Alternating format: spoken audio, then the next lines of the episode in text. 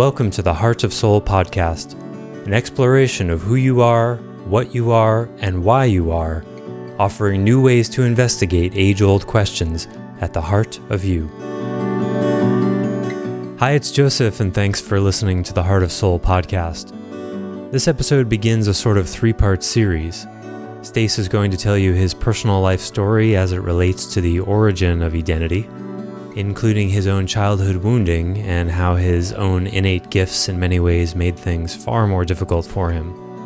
One of Edenity's unusual principles is that the greater the child's gifts, the greater the childhood wounding, because of the degree to which their needs are not met. This episode sets the context for Stace's fall from guru grace when he dead ended his own earlier version of identity as an expression of an earlier version of himself, which we go into more deeply in the following episode.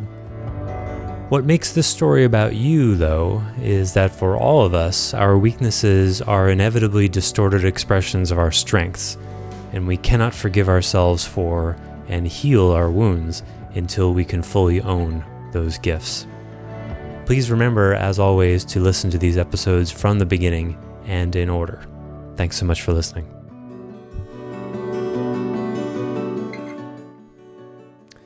Well, let's begin. And um, Stace, I'm going to definitely defer to you and how you want to begin. I've got, uh, I'm sure I'll have a lot of questions, but this is, we're going to embark on a delicate subject that we've been waiting for the right moment to um, to bring. Uh, it didn't seem right to start with this at the very beginning, but we also both knew that we didn't want to go very long without discussing this. So, where would you like to start today? Well, um, I want to be uh, personally transparent today uh, about um, uh, my own version of the disease of uh, guru-itis uh, that I've had in my life, my teaching uh, arc this lifetime, and why um, I, there's been about seven years since I've started to say anything to the general public at large, much less a podcast. This is the these podcast series. The series is the first um, I've uh, I've embarked on uh, for seven years, and uh, I'd like to say why and what the context was for all that, and and begin to um, say uh, uh, to everyone uh, what what happened to me, why it happened, and what I have done to try to heal what has happened. Um, the headline is um, uh, We're all flawed. Uh, all teachers are flawed. Um, all human beings are flawed. And since we all have that in common, uh, it's not an excuse for anything that comes out of us. We're 100 responsible for uh, what comes out of us as, as people but we're not 100 responsible for how it's received by others. Uh, we, we have to factor in the impact of ourselves on others for sure, feel that impact. But a person saying something uh, as a leader or a new paradigm offerer uh, cannot control how what is put out there is received by anyone. Uh, and anyone who thinks they can manage that is a manipulator. Uh, I, I, can't change anything about how anyone um, uh, uh, receives what I say. Uh, that's just a general rule for all of us.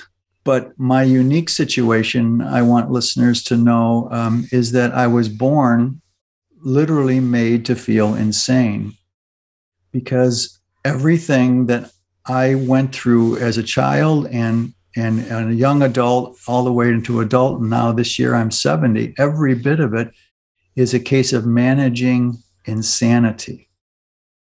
And that insanity comes from a couple of things that I was born with that I'd like to start to talk to because that'll be context for what happened and why I acquired the disease of guru-itis and um, made um, people uh, suffer uh, because of that and what the nature of that suffering was. And I just want to insert here, just to universalize this, that um, the best way to look at any weakness is to see it as a derivative of strength. And every human being on the planet, this is the case for. Uh, and the the stronger someone's strengths, the generally the um, uh, greater those weaknesses are going to translate into. So, you know, Adolf exactly. Hitler was powerful guy, great speaker, Mussolini, mm-hmm. Stalin, Paul Potts, you know, you, you can't make a big mess unless you are a powerful person. Yes. And it's very easy to judge the the people who've made big messes uh, without seeing uh, their the strengths that are really at the essence of it.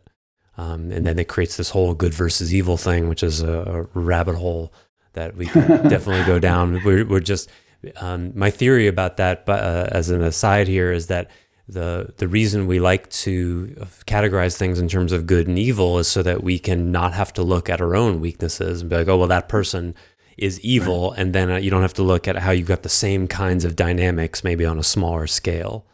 So right. this is I just want to say that to universalize it. Say you know you're about to talk about some of your gifts and and how they uh, expressed as weaknesses. And this is true for everybody. And this is yes. the only way to forgive one's own weaknesses is to see the strengths that they come from. Oh, I, I love uh, that commonality linkage, Joseph. Uh, thanks. That that heartens me. I, I, sometimes need to hear that from someone else beside myself. Of course, that's why I'm here. From another from another angle. Yeah. Okay, so um, I was born literally with being able to perceive um, what I wound up calling the God field. As a child, I had a, a semi conscious um, awareness that was as real to me as anything solid. I was going to hit the tabletop there. Uh, uh, uh, anything as, as, real as anything solid. Um, it was a, a dynamical um, reality that everything arose inside of and suffused by benevolence uh, in this one way. And, and it was so de rigueur, uh, uh, ipso facto for me, I didn't think anything of it. And of course, as a child, assumed everyone knew that too. Um, and I only later on, late teens and early 20s, did I start to realize uh, that that just was not the case. And it has started to explain a whole lot of things for me. But that's just one element. There's three elements here. So I'm born with what a lot of religions would call I was born a saint. I would not put that that uh, that term to me. I, I was a uh, passionate uh, young young guy, uh, full of spit and vinegar and wanting to do adventures. I wasn't sitting around all day going, you know, oh God, uh, forgive me my sins. It, it was no, not religious, this God field. It was a benign, benevolent context that everything, everything swam in without knowing they were swimming in it, like fish who don't know they're swimming in water. And I imagine you would not assert that that's a completely unique experience that a human being can have. There are other people no. who've been born that way. Yogananda probably was. Sure. Oh, I'm sure. Yeah, absolutely. Um, and uh, and there's some repercussions about that given what Edenity talks about childhood wounding mm-hmm. uh, that applies to all of us who were born so that would be like a saintly inheritance that was in, innate to my soulful consciousness uh, and uh, um, the second one was that i was born literally with an innate sense of this um, ocean of of space, empty space, that everything that allowed the reality of fullness. This is different than a presence. A, a, a, this was the, the, the, the God field was benevolent, full of love, even though I wouldn't have called it love at that time. It was abidance of, of, of resonance. Um, but on the other side, like a, a photographic negative, the God field at other times, I had the innately um, born sense that there was an, a completely empty space within which anything that had form and, and expression uh, arose in. The essence was empty, and the um, the uh, what arose in it was form and expression. Uh, and so uh, that fits would, would would be called by a lot of traditions as an inborn sense of non-dual uh, enlightenment. Um, and I didn't know that it was that was what it was. Of course, later on, I, I realized as a young man that's what had happened. Um, and the third thing I was born with was um, I'm somewhere on the uh, autistic uh, uh, spectrum disorder um, uh, uh, um, arc. Um, I have had profound synesthesia, um, especially, and a, a, lot of dyslexia my whole life. There's three elements um, synesthesia, um, dyslexia, and uh, if you know any autistic folks, and I have known many, they can't get their impact on others. Mm-hmm. If, you, if, if you see, um, uh, the the movie uh, uh, um, where uh, Cumberbatch um, plays um, the guy who made the first computer. Yeah, I just watched that recently. Um, yeah, I can't remember it. the Imitation the, Game. Yeah, yeah, that's an Imitation Game. Yeah. Yeah, I mean, uh, poor guy Turing, Alan Turing. Yeah, he had, he had really deeply into the autistic spectrum. Um, and he had no idea. He just told truth. It just blurted out of his mouth and had no idea of his impact on others. People who found him asocial and distant and arrogant um, never appreciated that those are all um, uh, uh, um, uh, symptoms of autism. Uh, uh, Elon Musk is a classic uh, version of that, also. Yeah, the flat um, affect and yeah. Bill Gates, the same. and a lot of autistic folks, with for all their disabilities, carry a lot of genius to them. Yeah right? So the the baseline here is that I was born with this sense of this God holding everything. I could use that word. I call it the God field. In fact, there's an innate sagehood, enlightened um, uh, aspect that that sees everything in a photographic negative, opposite of fullness. And third, that I was on the autistic spectrum disorder array. Um, this this caused me these three contributions caused me to literally, when I started to realize why I could not get in contact with, with my parents and their worldview and their lifestyle, was I got to be seven, eight, nine, ten years old. Um, and I didn't, I wouldn't have put these words when I was seven, eight, or nine, ten years old. These are all post uh, realizations that came out of my growth. Um, the net result, though, uh, Joseph, is that um, all of my what what felt like strengths to me, uh, the genius, which I can't take any credit for, uh, um, uh, of the autistic uh, um, spectrum, the innate enlightenment uh, of the non-dual, and a presence of divine being, which fit perfectly together. They weren't contrary at all. all three of those.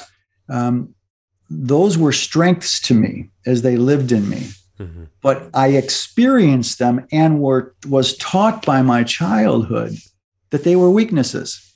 Yeah. If I would go off dreaming into a transfixed state of um, of being with the with the empty and being happy as a clam, my parents would snap out of it, snap out of it. What's wrong with you? What's wrong oh, with you? Oh wow when I would say, um, uh, Can't you feel it, dad or mom? Can't you feel what we can all swim in? Oh, there he goes again. What are you mm. talking about? Nobody understands you. My, my favorite say, story is the about the, the color of the barn. Oh yeah. Oh, Please God. tell that one. Um, it brings tears to my eyes. Yeah, we, we did a lot of. I grew up in uh, in the Midwest, and we did a lot of. Um, we didn't have much money, and my, our parents took us on long car trips and there was a long car trip uh, when I was a kid. And uh, um, uh, if this is the one you're referring to about um, on this side, the, yeah, color, yeah, looking out the window, yeah. Um, uh, we were playing I Spy. You know mm-hmm. how kids parents do that with parents, and um, uh, I said in the car with my siblings, and my parents, "Well, I spy a barn," and uh, and my mother said, "Okay, great. what color is it?" And I said, It's red on this side. and and she said, what, what do you mean red on this side? I said, Well, it's red on this side. I can't see the other side, so I don't know if it's red on the other side. Mm-hmm. And they broke into laughter, mm-hmm. a derisive laughter yeah. in the front seat. Listen, there he goes again. Look at that, how this weird way he talks. It wasn't wow, what a strange and interesting way you see things, Stace. It was, oh, look at him. Look at how he talks. Nobody can understand yeah, him. But any Zen master would be like, yes, that's exactly right. You're being it, true to the only experience that you have without uh, assuming something that you can't actually know. It's brilliant. Right. Anything that you don't directly experience in the sage way is a theory or is a thought or is a projection. Right. It's not here and now. It's not right now and right here. So uh, the net result of I could give hundreds of examples of that growing up, but um, the net result is that what was what were my strengths that I realized later were strengths were completely reflected to me as weaknesses, uh, worthy of punishment or derision. What this caused me to have to do, like anyone, uh, uh, well, I've got these three innate things, but then I go through what everyone goes through with parents not being able to feel what a child feels while they're feeling it and why they're feeling it, um, uh, which is Edenity's, which we haven't got to yet. Edenity's, no, we will um, for sure. Yeah. Linchpin of what's needed, what kids need in childhood, which is not out there in any in any parenting paradigm. To feel what a child is feeling while they are feeling it and why they are feeling it. If that doesn't happen, you're wounded and it doesn't matter how successful you are or how what you're conscious of or not conscious of, you are wounded. All of us are wounded. I just want to insert here, uh, just so that people don't um, hear this as uh, any kind of like, oh, well, Stace is painting the picture that he was like born a superhero.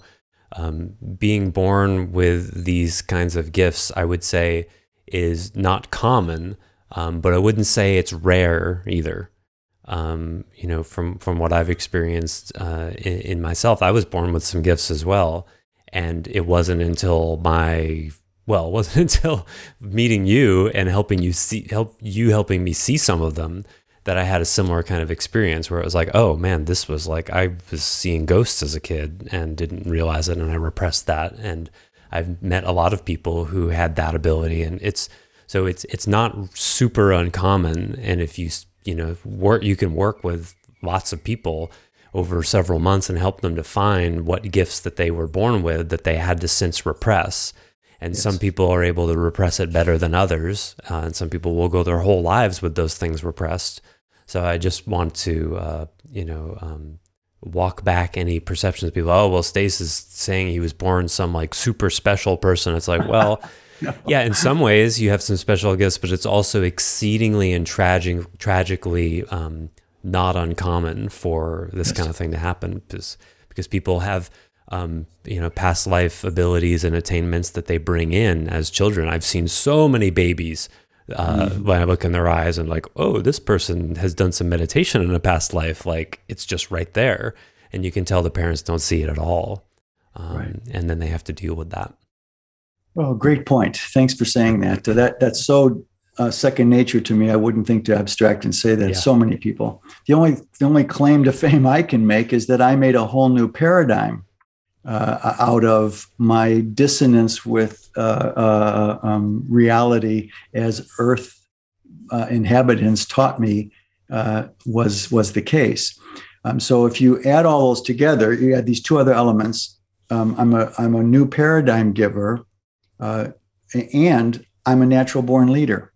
I've got, when I was growing up, I was the guy who got all the other guys mm-hmm. to women like girls like me, guys like me. I was just a leader type. And like mm-hmm. that, what that's what I was born with. I, I was, I was born um, uh, uh, with that element of um, mag- magnetism and take charge, take chargeness, right? Mm-hmm.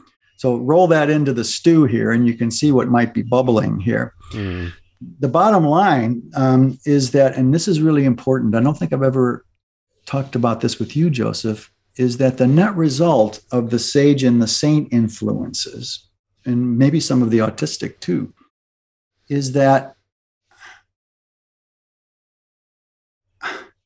I only had me ness as an object, and I never had an I that was the subject.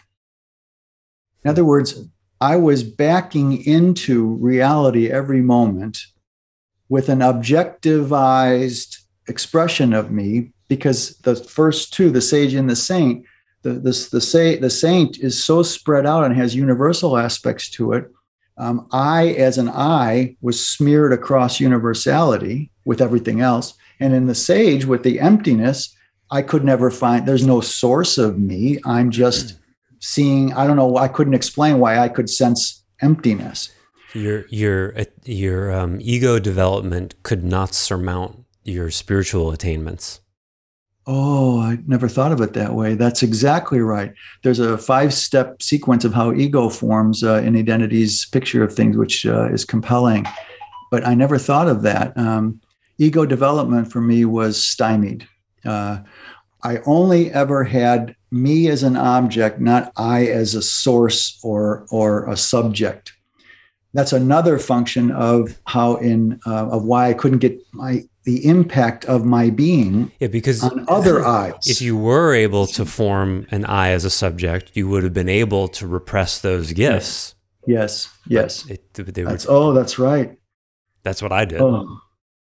oh, Joseph, I I never said I never realized that about myself. I, they were irrepressible. Yeah, it was just too big a wave to be able to build a wall against.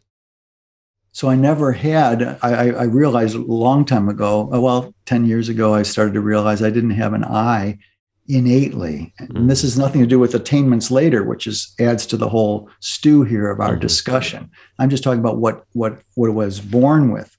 Um, the net result of not ha- only having a me and not an I um, was that I I had to construct a virtual world, almost a, a simulacrum.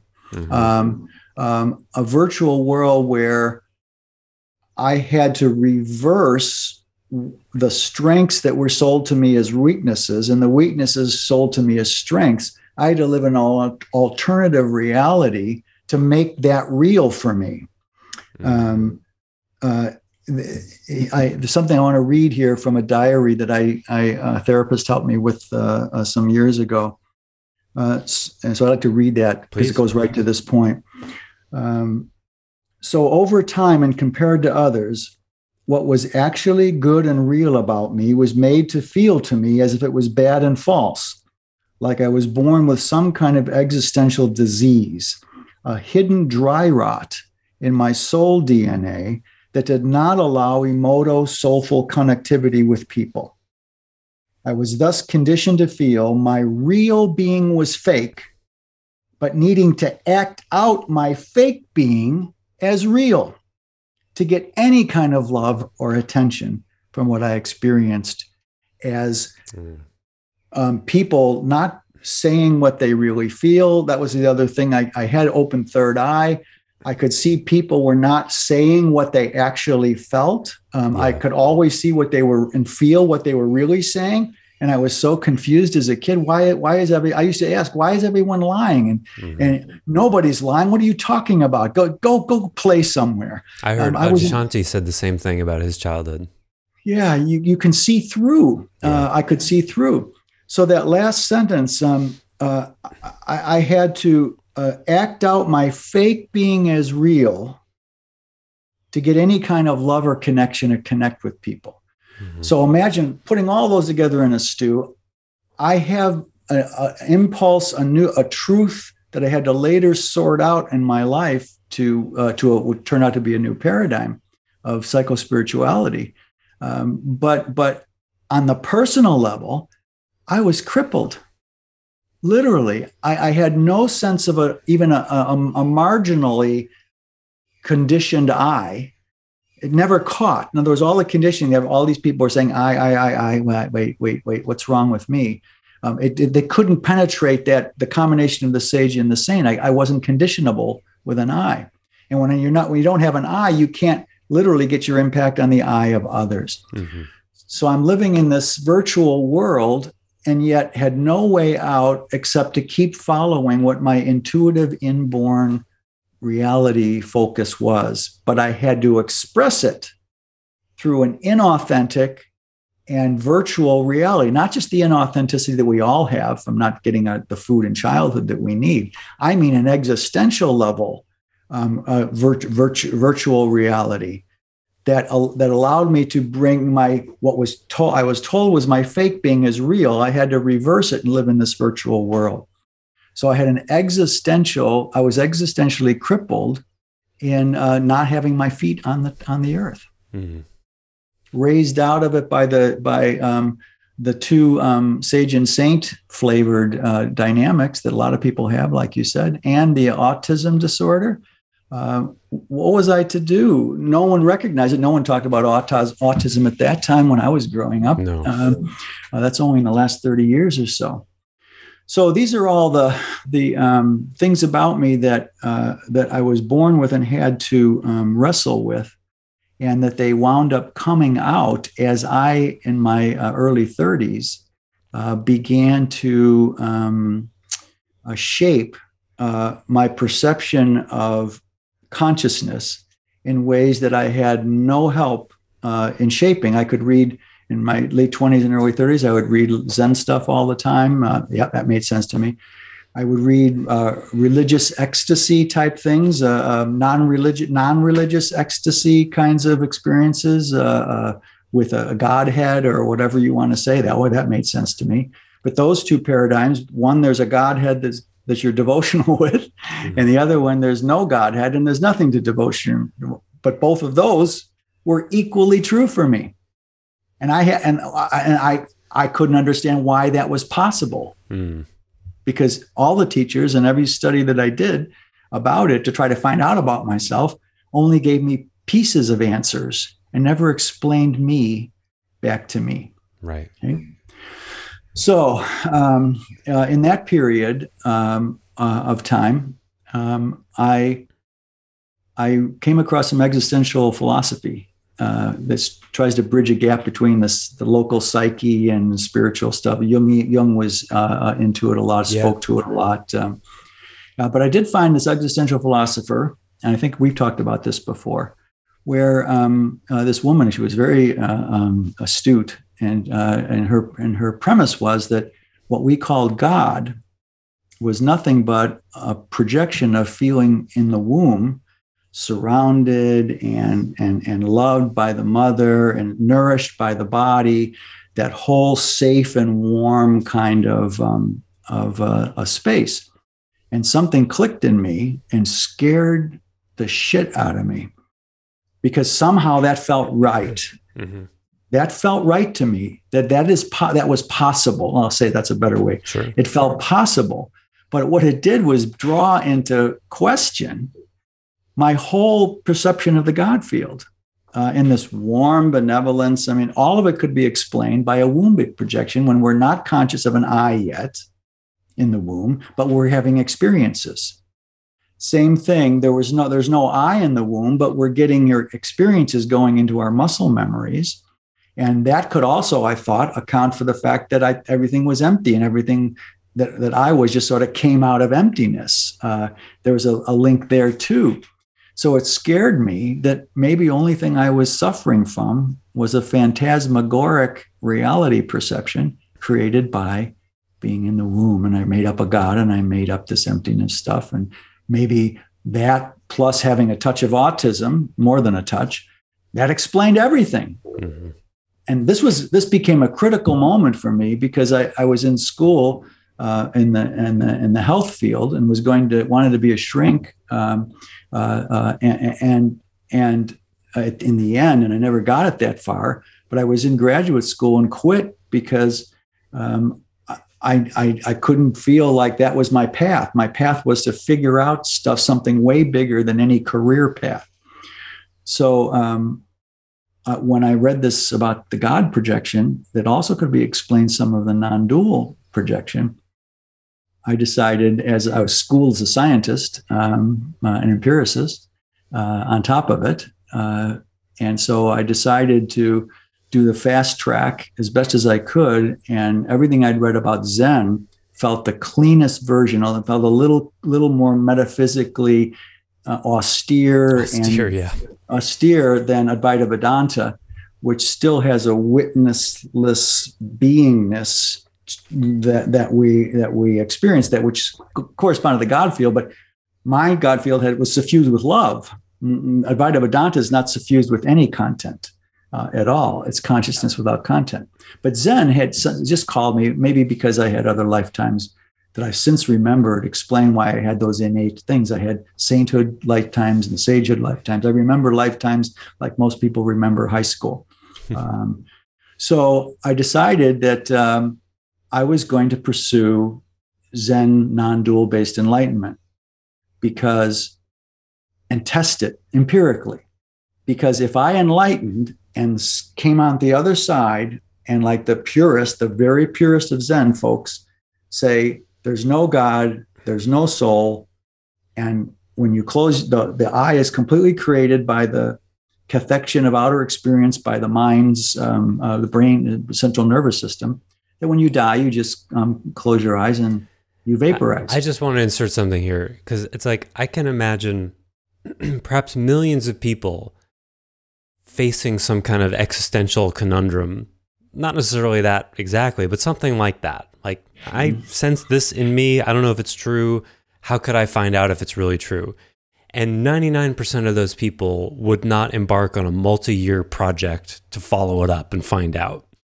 You know, so it's, I see it as like it's, it's completely common to come to those kinds of existential crossroads. But what's uh-huh. uncommon is that people actually follow through and do something about it. And that's a testament to your curiosity. I just want to normalize it in one way and denormalize it another way because it's really remarkable. You were like, I'm going to get to the bottom of this, and that was a shit ton of work. Uh, it, it, it really um, it was an experiment. Mm-hmm. Uh, I had to know if what felt to me as more real than any eye I had was this benevolent field and this emptiness component to this benevolent feeling that I couldn't figure out. If I enlightened according to the Zen path and I wanted to find the purest Zen person I could find. Uh, and I enlightened. The, the idea was, the experiment was if I enlightened, which I thought I could because I was born with this stuff, thought maybe it would be easy. You would need 40 years in a drafty monastery, uh, not thinking about sex, you know? Definitely um, not. Uh, definitely. But also not not thinking about sex. Yes, not not exactly. Zen doesn't take positions, the pure ones, but they do, and they don't even realize they do. But that's another story. We'll get to that. So if I enlighten, the God field would disappear, the emptiness would disappear. I would just uh, then I would know if I became enlightened that there really is no I, and that explained why I didn't have one yeah. Right. Yeah. And God was a fantasy, uh, and that would disappear. And then I would know. Then I would be at peace. And if, if, if that if that turned out after afterward that I I would become a non-dual Zen teacher, well, at least I have a, a damn career path. Well, uh, I just it didn't hit me until now. Uh, I did something similar about six years ago, which I may tell at some point, which will make sense. But I, I did a, a similar experiment, a similar dead end yeah. I didn't. I didn't realize that you'd done the exact same thing in a way. I, I did. Um, so off and on, I, I found, believe it or not, uh, right, right, when, when this all came, um, I didn't. I couldn't. I didn't have any money at all. I was living uh, in the in the Northwest at the time, and uh, I found I was looking for a non-dual teacher, and there was no internet at that time. Um, and yeah. so there was where am I going to go? There was no monastery nearby. There's a couple in Colorado. I could have you know, uh, um, a Zen center. But uh, there was a couple of Zen centers in in, in where I, the town I lived in, but um, it was an urban. But um, nothing called me until this would have been I, what the late seventies, early eighties. Uh, let's see. No, this would be um, early '80s. Yeah, yeah early '80s. Um, and uh, found out, and I can't even remember. And this is another thing we can talk about as part of how I got guru-itis. Um, I can't. My memory is um, really splotchy around that time. I because of what happened in this Zen path. Mm-hmm. But I've actually found found a goofy teacher uh, who lived in my same town and and and taught um, did little um, uh, uh, Dharma talks out of his uh, refurbished garage, and uh, I wandered over there. Wasn't that far. I could actually walk from where I lived, and um, discovered that there's this crazy guy. Um, I don't, I, as I said, I think if you said it, I said to you a bunch of times and other people, I don't remember he was a, a Chinese person who who was raised in Korea or was a Korean person who was raised in China. Um, but um, this was goofy little guy. He was little, just like um, like uh, what's his name, uh, Osho uh, mm-hmm. was. Um, but um, this guy was holding forth in his garage. He wasn't famous. Um, there was only like a dozen, two dozen people. He had one or two hand, two or three handlers um, who who translated for him. But I went. I started going to his his talks, and um, the first time I, I went into the room, and he looked at me, and I looked at him, and there was a bond immediately of a shared reality of not. Uh-huh. That's all I could say was shared, and I instantly, I, I, I uh, my my, I, I could say I got energetically erect, just all of a sudden filled filled with, oh, there's someone like me. Mm-hmm. N- not completely, because as, as, he started talking, I saw he had absolutely almost no normal personality affect. Um, mm-hmm. He was totally talking from this not. Mm-hmm. In fact, anytime he made an assertion, uh, he would follow up the assertion with never mind. Uh, in other words, someone would say, Do animals have souls? and he would say, um, "This is a silly question. Uh, never mind." Um, he never took a position, or when he made a position, he subtracted it the next moment. And I never met before or since any teacher, no matter how famous they are, uh, who who refuses to take a position because a lot of most of them that they think they're not taking positions but they are taking meta positions about having no positions. Right. And this this guy had none of that. It was just this pure thing so much so that he needed care. So he was either crazy like me or he was onto something maybe. Yes, like he was dead ending the paradigm of positionless as a way of surviving reality, and uh, oh, needed, needed, psychologically. Yeah, right. Needed, I'm sure that's true. Yeah, that's, needed that's help. True. Prove that it couldn't. You can't survive without ever taking a position. Yeah. Well, as much as I, have in my career um, as a guru in the past, uh, as much as I held that the near physical um, uh, uh um, distance from a non-dual teacher has the power to do something to you. Mm-hmm. Um, uh, the, like Adi Das said, it was required. You had to yeah. be in the same.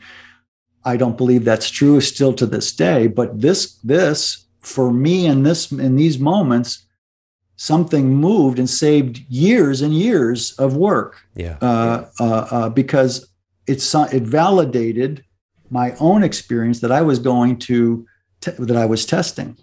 So I probably I can't remember actually how many visits I made over a period of four or five years, um, uh, maybe a dozen or less. Uh, but each one of them took me into another place, and I did the meditation in between in those years. And um, one day, um, uh, uh an event occurred. I passed out uh, completely. Um, I wasn't aware that I wasn't aware. Uh, it lasted about 12 minutes, as best as I could say, until I came back to myself. And I was, I was in my garden, and um, the next thing I can remember, 12 minutes, 15 minutes later, which I only knew because of this angle of the sun um, or so, uh, was that uh, I was laying on, on, on, my cheek on the grass, and I was drooling. Um, and uh, after that event, it um, I was lost for a long, long time, like less than a year, but a lot of months, not knowing this and that. Kind, I got lost walking around the block. Um, I, had, I, I couldn't even remember how to get to um, this teacher's uh, house. Uh, um, uh, it was horrible.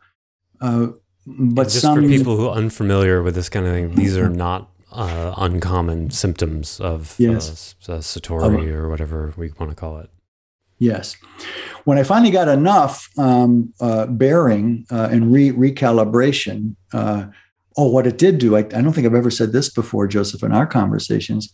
It, it amplified the me and proved the lack of I.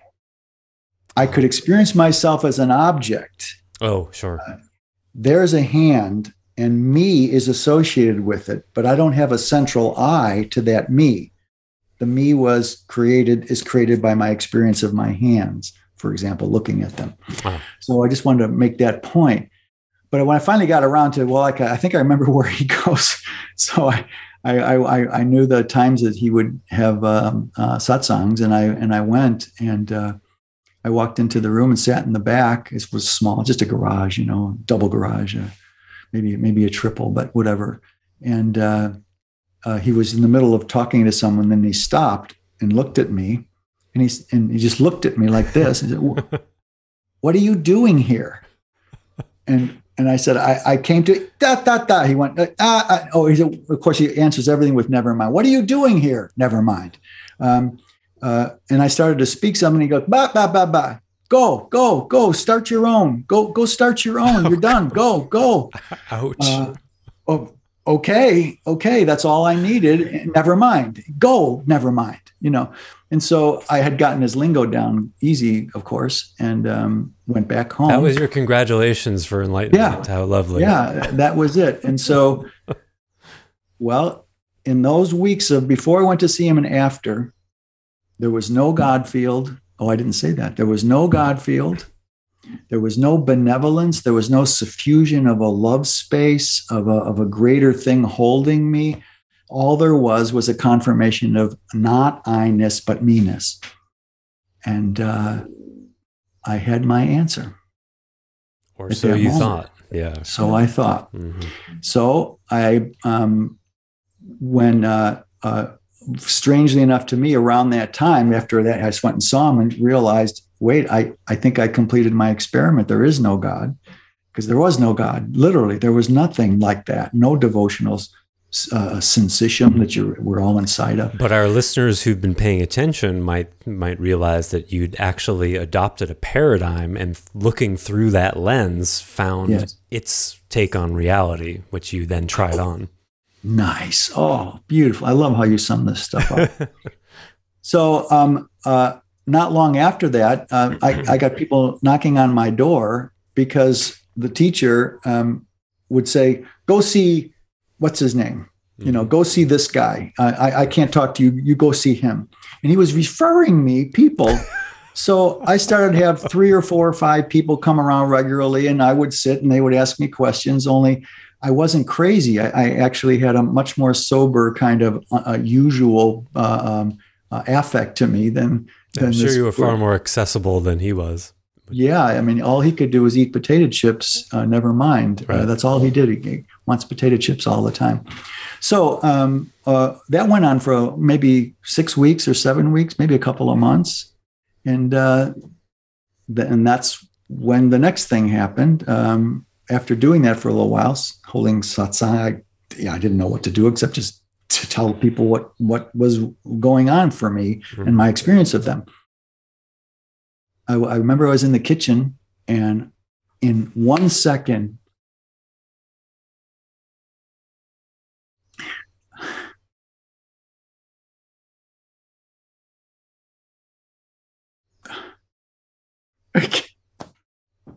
the God feels slammed back.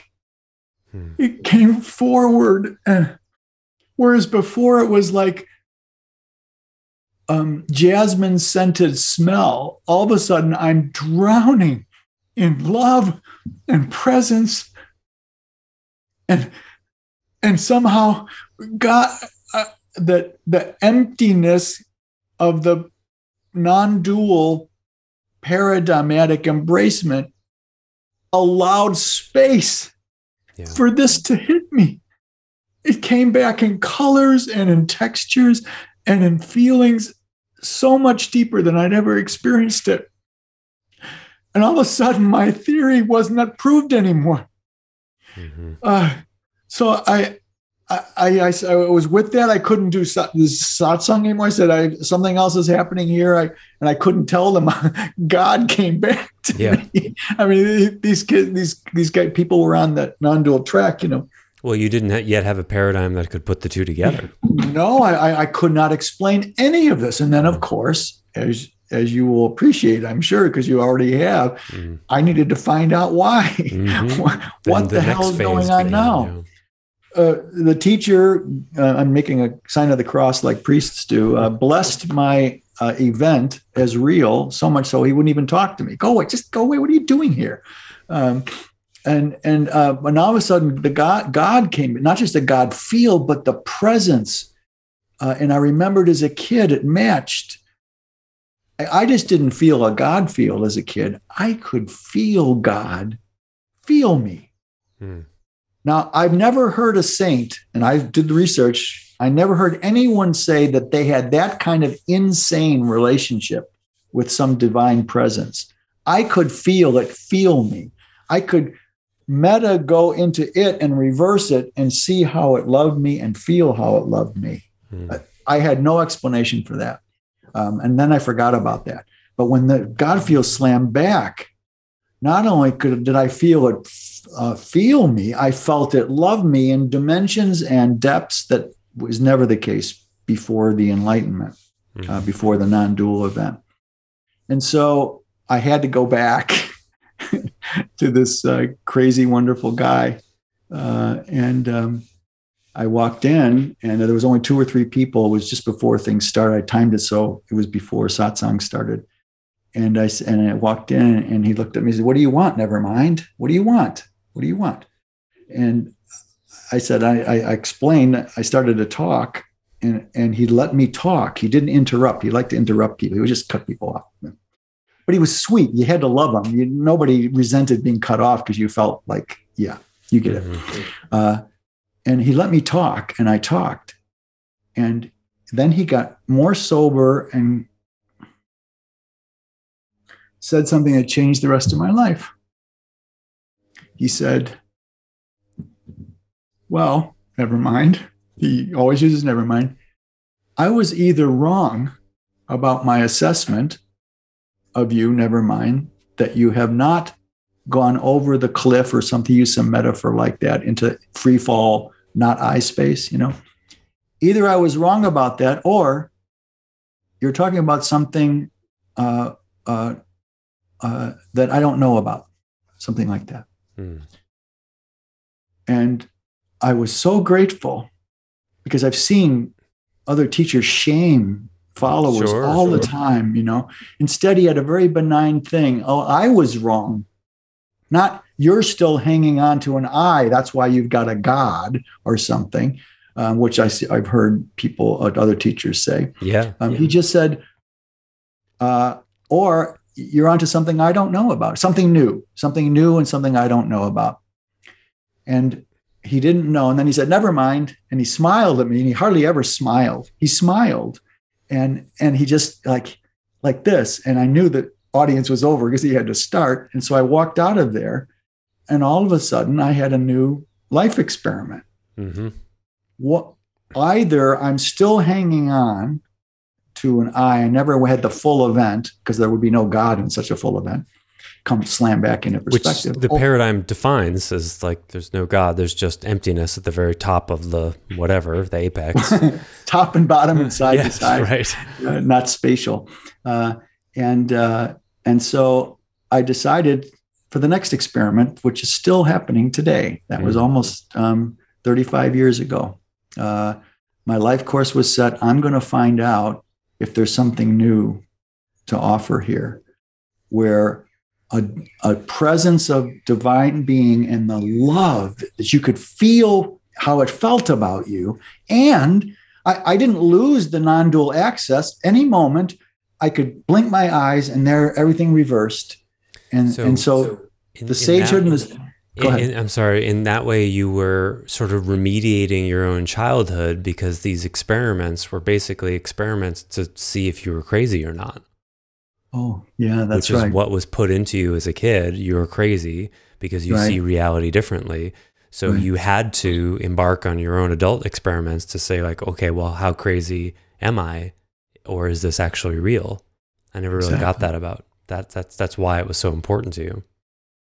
Wow, thanks for saying that. I, I had gotten pieces of that over the years, but you just said it so succinctly. I did. I I, I revalidated my uh, childhood. Yeah, you, you reparented yourself by saying, okay, well, maybe I am crazy, but I'm going to f- get to the bottom of it and find out.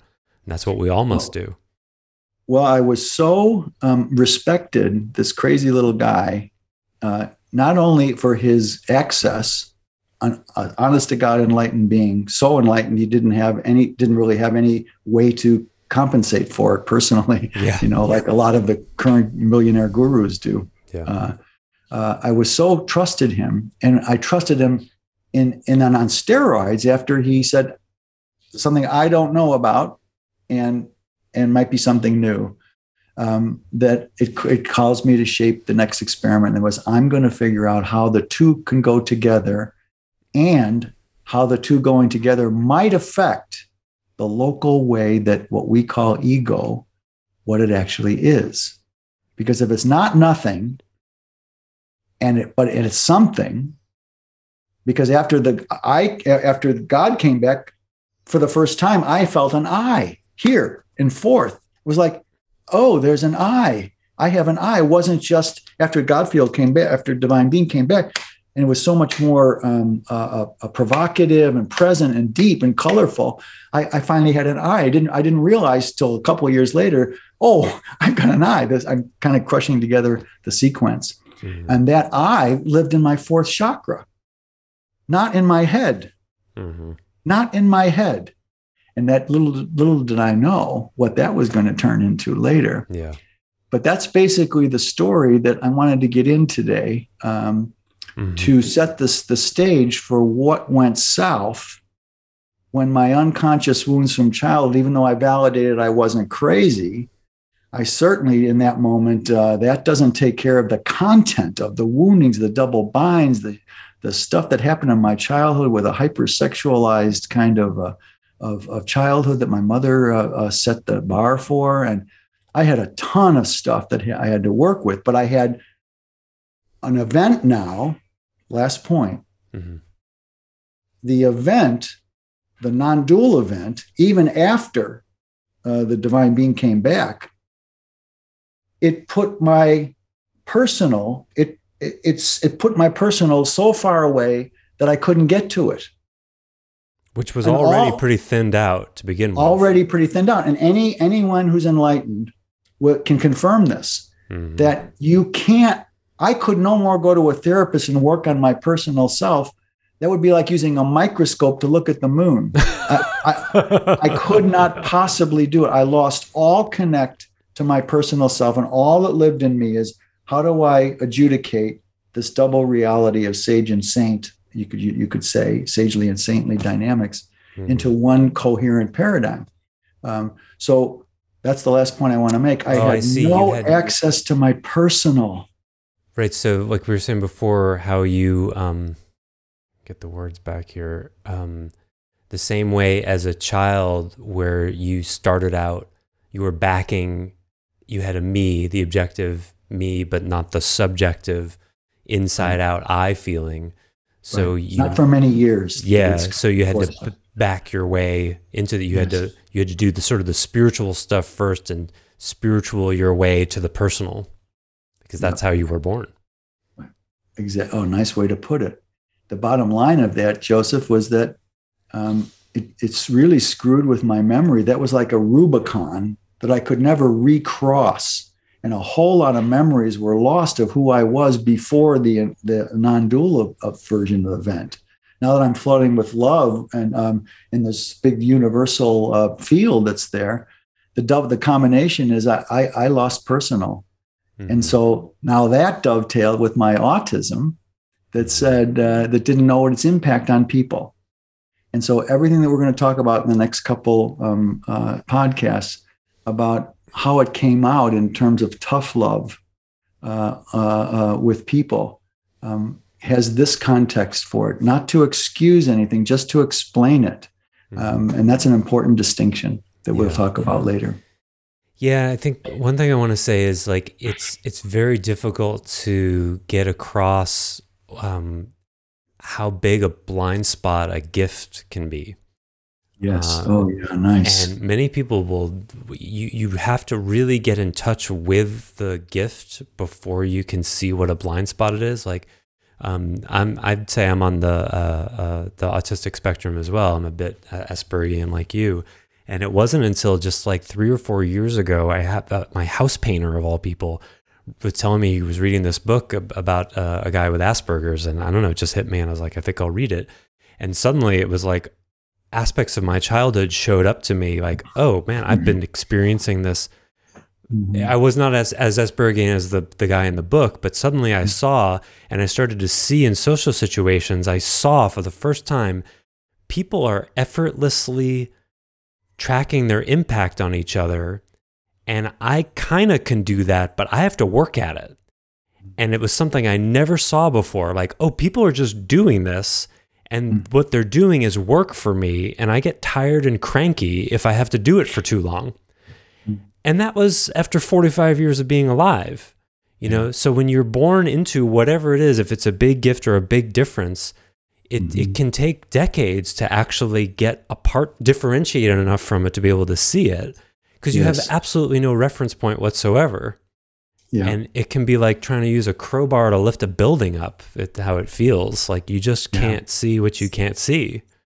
Yeah. Um, and so you, you, don't you don't know what you don't know. Yeah. Uh, until it shows up one day, right? Yeah. yeah. and it has its like its own timing and it requires curiosity and experience and sometimes divine intervention. So I just want to say that again to to normalize it in a way because what's you know certainly you've had a unique experience and um, you have extraordinary gifts, and um, people being sort of um, undifferentiated from their gifts in ways that causes big blind spots and then big suffering. That's yes. not uncommon. Uh, yes. and that's one of the things that I, I, I, love to help people do. I, I work with managers every week. It's just like, oh, you think the person you're managing is capable of doing things because it's right or doing things in the name of excellence. That's you. You're the guy who owns the business. They're yeah. working for you because they can't do that.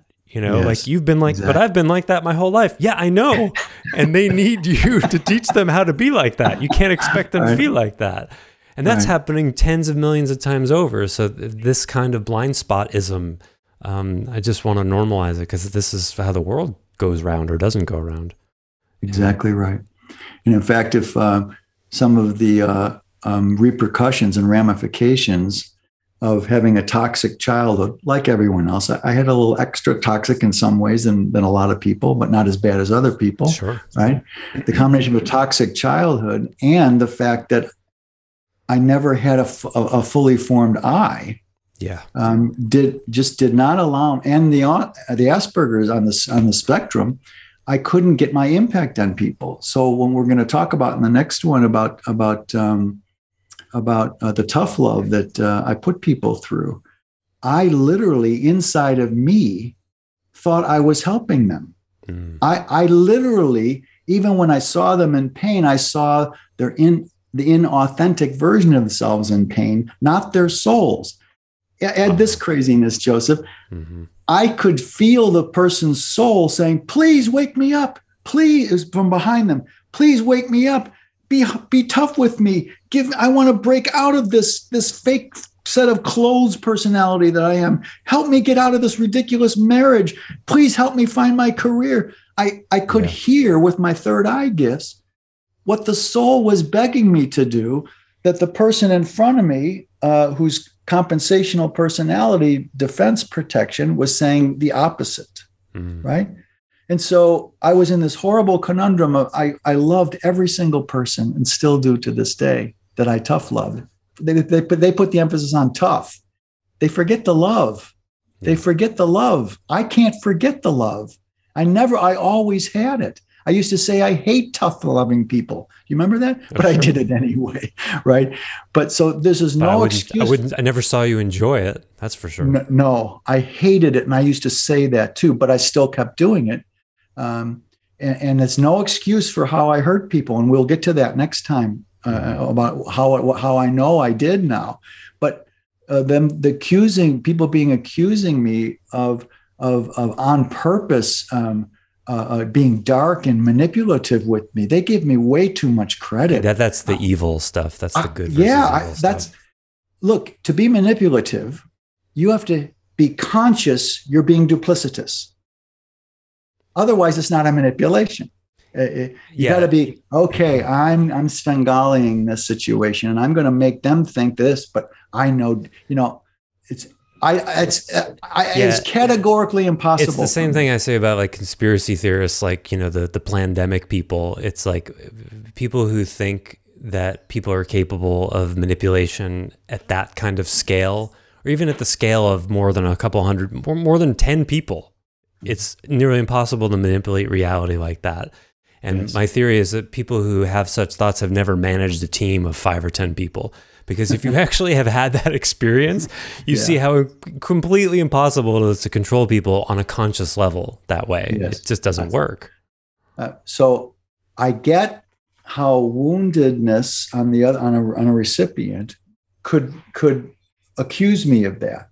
But if they unless they sit in my shoes and saw that I thought I was serving the soul of people and being overly hard on them and shaming them to tell but the motive was not to break them it was to liberate their souls. And that's why for 10 12 years people i used to have people come up in seminars you don't really like me very much do you? Mm-hmm. you never you never do tough love with me. Why don't you do tough love with me more? Mm-hmm. i had people bet every person that ever accused me of over tough loving and i did do it i was guilty. Guilty as charged asked me to do it and it was part of the paradigm. It was a advertised feature. It yes. was not a surprise thing. It was like at this stage of development, this is how it works. This is part of no, the protocol. Nothing. You didn't have to like it, and if you didn't like it, you should go away. Um, there, there's no chain on the door that you can't get out. There's no bathroom breaks you can't take, like like uh, the old yeah, um, right est. You know, right. Everyone was free to do what they wanted, and um, uh, but in the end, the tough love that I did, which will I want to I want to own and completely in the remorse I feel for it, there was an innocence to its delivery that those who paint me as dark and evil and unhelpable and forever flawed and um, burn my books um, uh, like I'm the devil. Um, this is just this is well, it's a distorted reality, and my heart goes out to them. Um, when I get hate mail now, and I still get it mm. from past people, I just write back and I say, I only say, I love you too. Because the only reason they would keep holding on to this is that that they still are connected with me. Well, and we're we don't have a whole lot of time, but um, uh, before we get into uh, uh, what yeah. we'll get into next episode, I do want to insert in here that I was one of the recipients of that tough love, just in case yes. anybody thinks that uh, yes. all of this is some kind of exculpatory um, deflective yes. kind of the tough love was coming from a good place. Um, yeah, and I, I, and and it's shit. It's shit, and I had a love hate relationship with it too. I don't recall ever asking you to stop. Mm-hmm. I don't think I ever, not a single time, did. But no one um, did. No, no, no um, because it was it was a stated part of it was like, yeah, if you um, you got to tear some muscle in order to grow it. That was just that was the paradigm we were all testing out. Yes, um, testing out. Yeah, testing out. And that was the paradigm we were dead ending. Uh, and um, it took me a long time to realize that I was co dead ending that with you rather yeah. than on the receiving end of having it dead end dead ended onto me like a victim. Uh, yes. Uh, and I, I, do plan to share the story about how I woke up to that fact when we get into victimhood, which is a really sticky subject. But oh boy, you bet it is. It's a delicate well, uh, and sticky place. Yeah it's multidimensional and doesn't go to simple. You did this to me kinds of uh, simplistic explanations. So you're exactly right and i want to um, kind of close this session um, joseph with the fact that um, there are three people that i treated the worst. Kicked them out of the paradigm didn't want to have anything to do with them anymore. Um, the three worst are the three, the ones I treated the worst, are the three who all found out something about their contribution and wanted to reconnect with me. Yeah. The worst. And that's I don't have to name the names, but you were one of them. Yeah.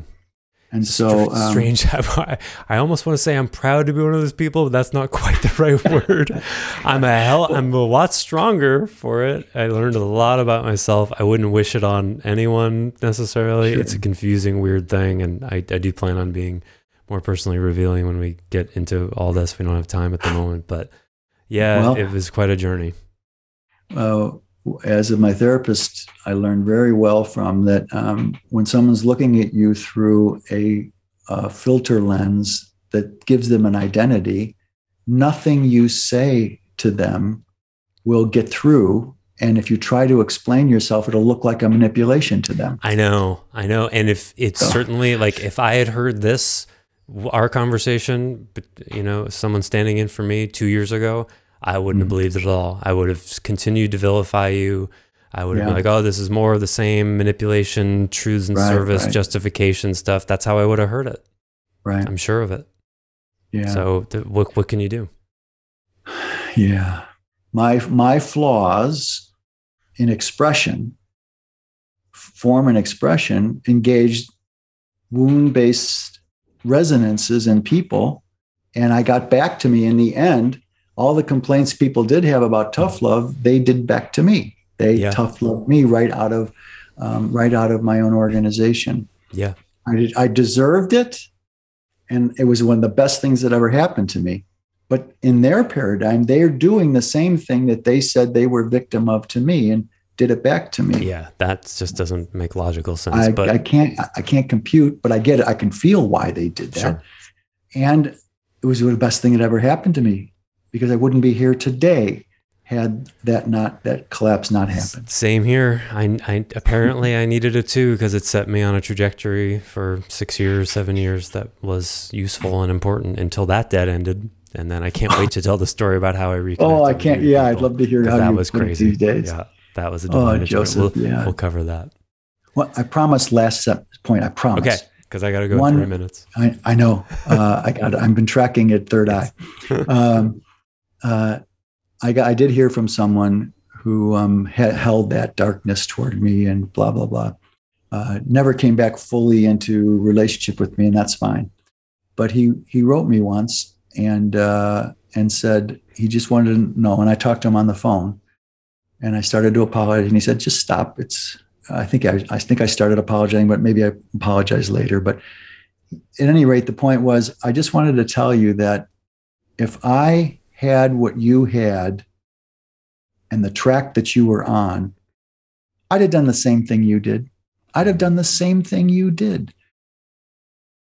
That that had such an impact on me that finally someone who I had tough loved didn't come back full in like like you and the other two, um, a full in to connect with me again. Yeah. Uh, um, that uh, that actually someone looked through their own meta looked through their own perspective and gave it gave it back to me in a positive way. And I would uh, intuit uh, that person has direct experience leading large groups of people, do they not? Um, you are exactly right. because leaders shit comes out. That's how Yep. it works. And That's how it works. If you dare to be a leader, and I had no, ch- I really there was no choice. I was I was a leader kind of guy. I was born as in my DNA. Yeah. That's it. Can't apologize for that. I can apologize for my flaws and my, the terrible way I hurt people. But Yeah. yeah. Anyway, that's the basis, and uh, from that uh, basis, um, I, I will talk more about uh, how I understood how I hurt, how much I hurt people. yeah. Okay. Well, thanks, Stace. This is a, a really juicy and vulnerable uh, Mhm. session today. I look forward to taking it to the next step. Bet me too. Thanks for everything, Joseph. Yeah, you're so welcome.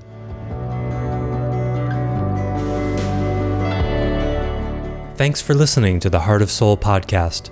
To learn more about Stace Barron and Edenity, please visit edenity.org. To learn more about Joseph Shapiro, visit clearandopen.com. Until next time, we wish you well on your journey.